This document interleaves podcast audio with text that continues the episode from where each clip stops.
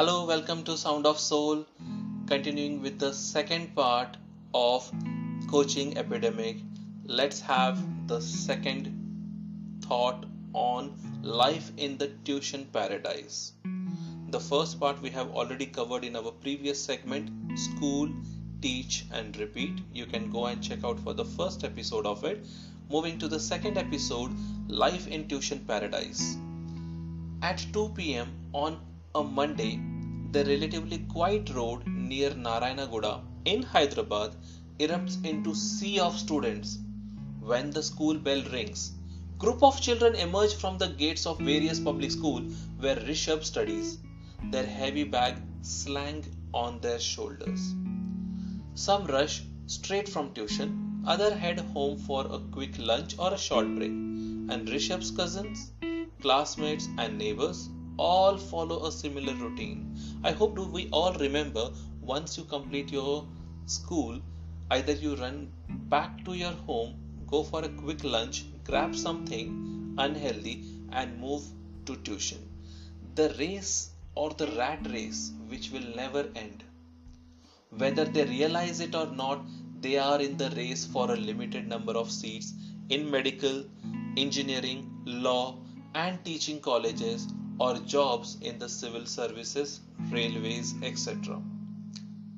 Some fact that I want to express here in my podcast, and this is actually a newspaper cutout. This year, UPSC 2022, that is Union Public Service Commission exam in the India, in 2022 Preliminary examination saw more than 11 lakh aspirants competing just for 1011 seats and more than 18 lakh students attempted NEET examination that is the exam for medical entrance and remember 18 lakh student attempted for only 91927 MBBS seats in 612 government and private medical colleges across the country. Now this is a big data.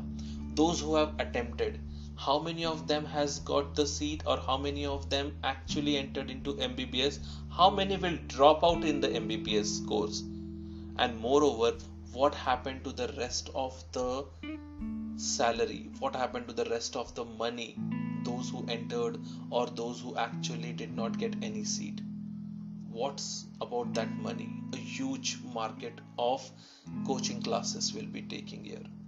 In the same Narayanguda colony neighborhood a 37 old Nilima Reddy wants her 9 year old son and two and a half year old daughter to be a topper.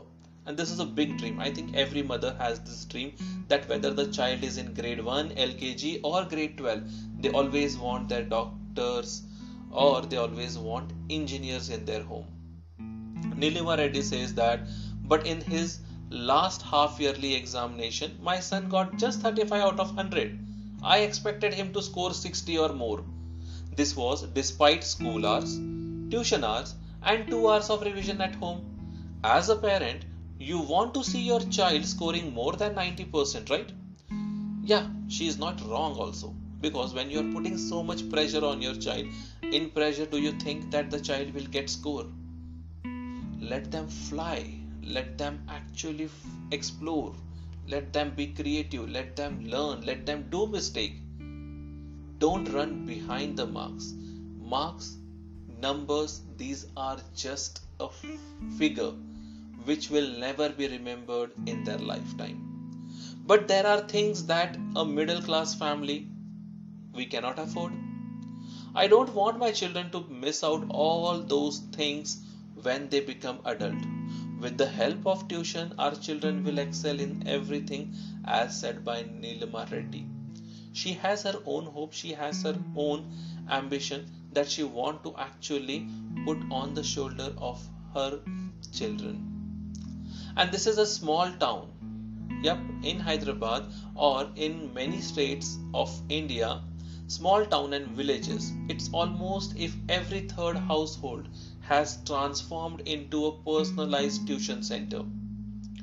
Living rooms have become classroom and the neighborhood aunties or the young college graduates have become teachers. Remember they don't have any proper um, what you say is graduation. They do not actually post the uh, bachelor of education degree also. But still they start teaching as they want. Rishabh's tuition take an example here a rishabh tuition teacher rk has a sleeve of degree bachelor in commerce. But the 30 year old finds this private tutoring more lucrative than most job she is qualified for.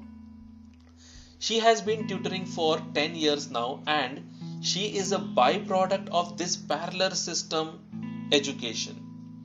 But unlike the children she teaches today, she enrolled in private tuition when she was in grade 12. That was when she was in class 12. She herself was a part of the tuition industry. Back in 2012, whoever took science and commerce streams needed tuition, as said by RK tutor Mr. Swami. He too needed extra tuition or extra classes when he was a student of Osmania University. Now, however, parents want their children to begin as early as possible in the hope that it will give them an edge. It's also a matter of keeping up with the Joneses. In the big cities, STEM, coding, Kumon are all the range. In small town as well, private tutors or coaching centers that offer coding classes are highly sought after. And e-learning step where such tutors or centers aren't available. Children as young as 8 year old are signing up for to learn Python. Udemy, White Hat Junior, Coding Ninjas and Leap Learners are hugely popular. Coding Ninjas claim that they have transformed 50,000 students through its signature course. The student system is getting more crowded and competitive, but infrastructure has not kept up. Parents' aspiration, children's aspiration, and job opportunities all these factors make the coaching ecosystem. Exams are the only currency that decides a child's future. I repeat this thing again exams are only currency that decides a child's future. The market is growing as the demand for these institutions is growing. We'll move to the third segment soon. Keep in touch with the Sound of Soul. Keep following on me. Keep following actually Twitter as well as Spotify. See you in the second episode of Growing Demand of Coaching Industry.